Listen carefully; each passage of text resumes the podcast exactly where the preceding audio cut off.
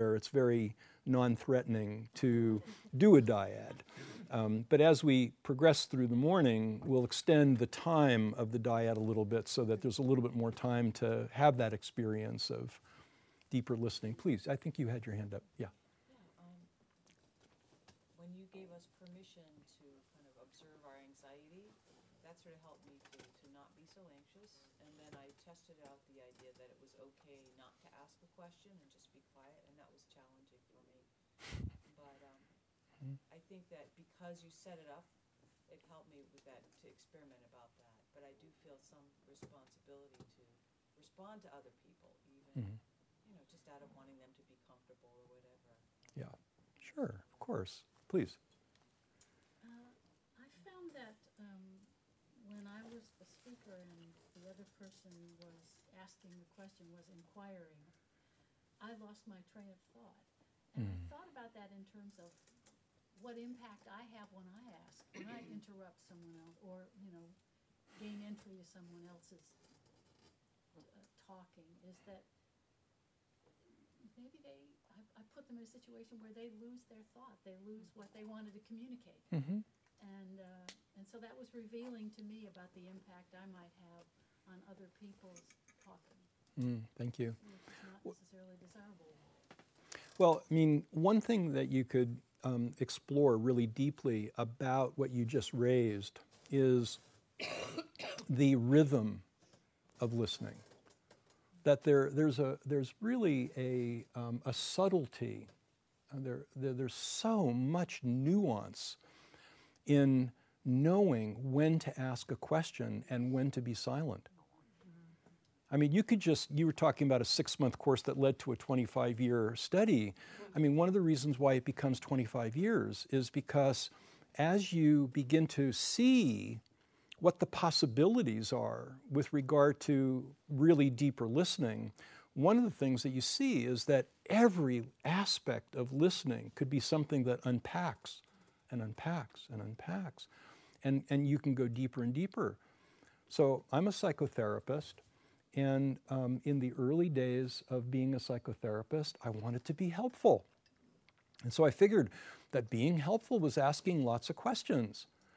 And at some point, I had an, um, a, an older, more, mature client than I was. I was in my like mid 20s, uh, who just stopped me. She put her, put her hand in front of my face and she said, Stop!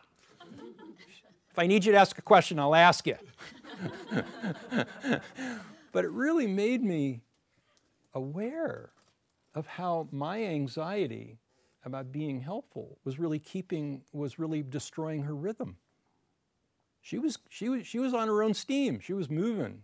I didn't need to ask her a question. Now it's true that sometimes people can get into an obsessive compulsive streak with talking and asking a question is a good thing to derail them you know kind of stop their mind.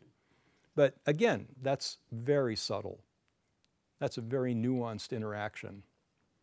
You had your hand up.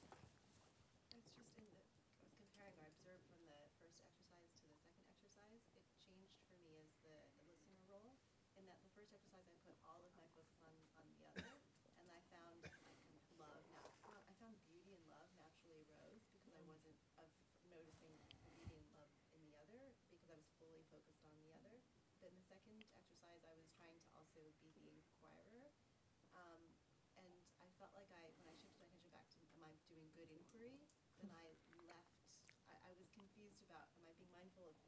other or mindful of? I was, I started to get, Yeah. some of the metta got lost because I started to self-focus again, if that, if you have any. Yeah. Yeah. So so that's another that's another great example of the subtlety and nuance of listening. That one of the um, one of the practices in mindfulness is um, called binocular attention, like having your attention 50% on your inner and 50% on the external world.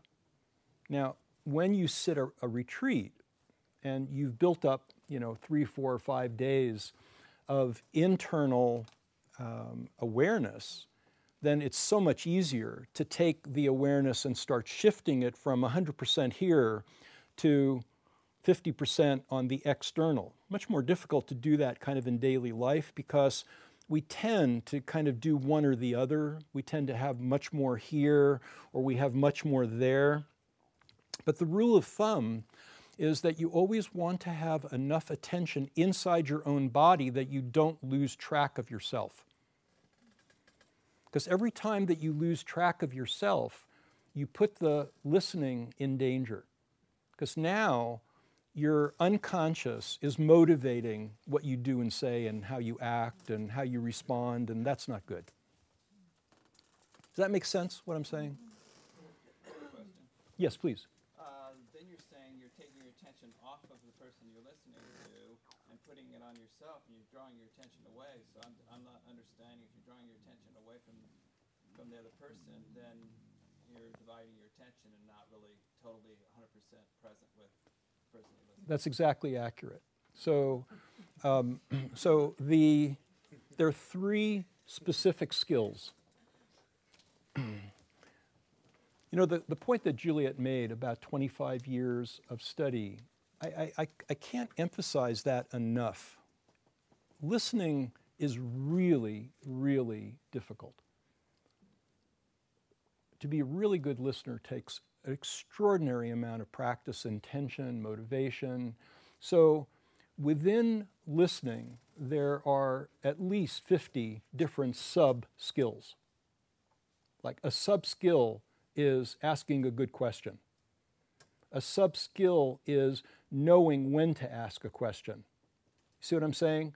So, within this exercise that we just did, there were three skills.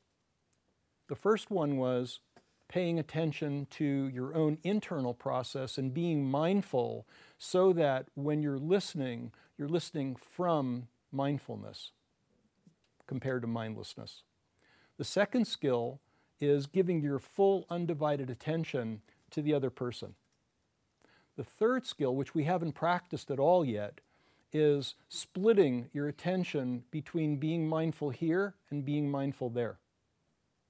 All of them are equally as important. It seems like uh, opposition to me. You know, am I paying attention to what's going on inside of me? Or am I paying attention to the person that I'm listening to?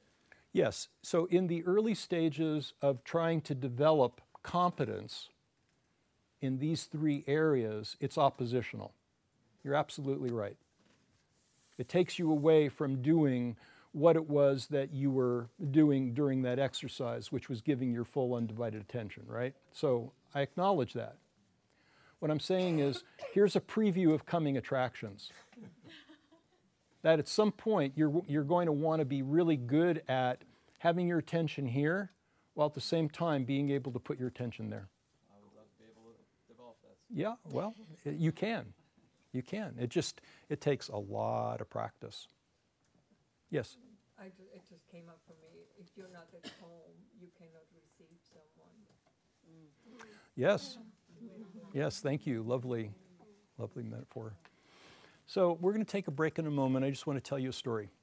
so, um, two incidents that were um, extraordinarily um, impactful to me in becoming a good listener. One of them was that I was 21 and um, I was first beginning to become interested in meditation.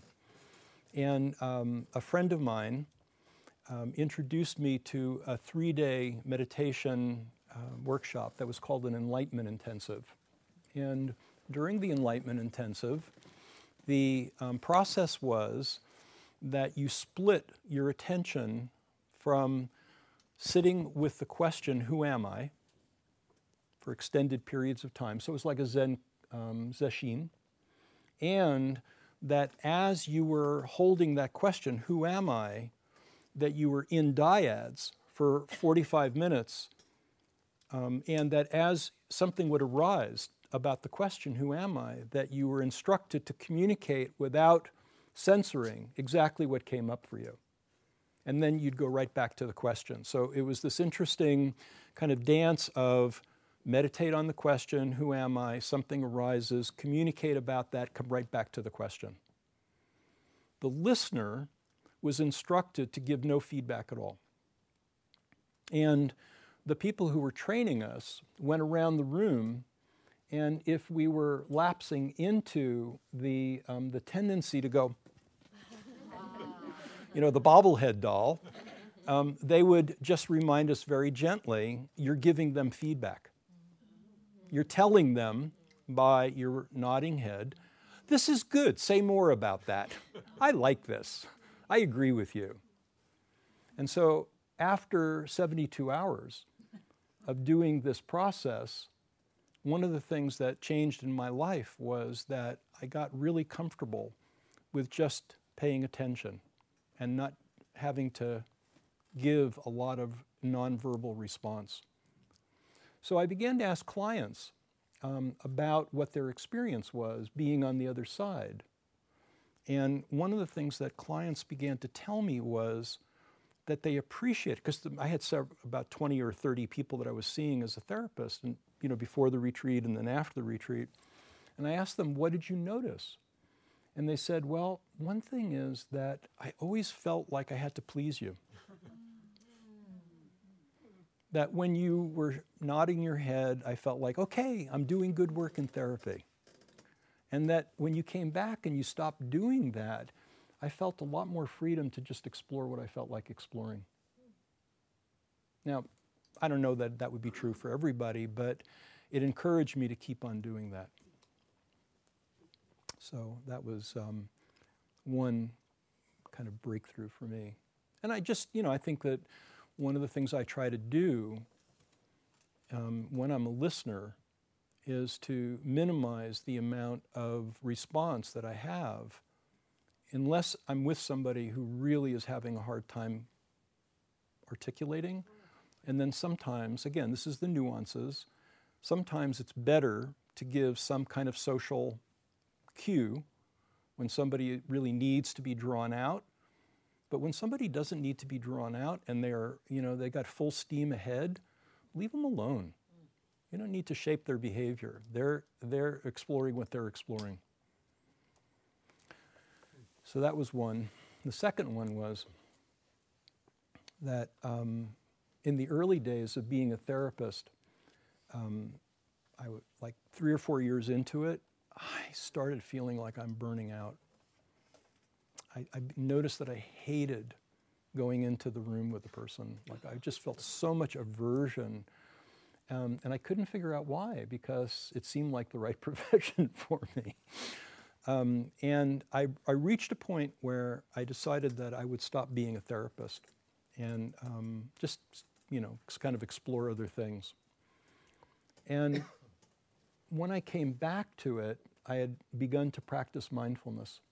And one of the things that occurred very early on was I became mindful of how responsible I felt for their pain. That, that I couldn't listen in the pre, like pre taking the break. I couldn't listen without somehow taking on some desire to solve their problem. And that was a huge burden. And in, in the kind of post period, what I noticed was that I felt that actually they had the wherewithal to figure out their own life. And that my job was just was to facilitate.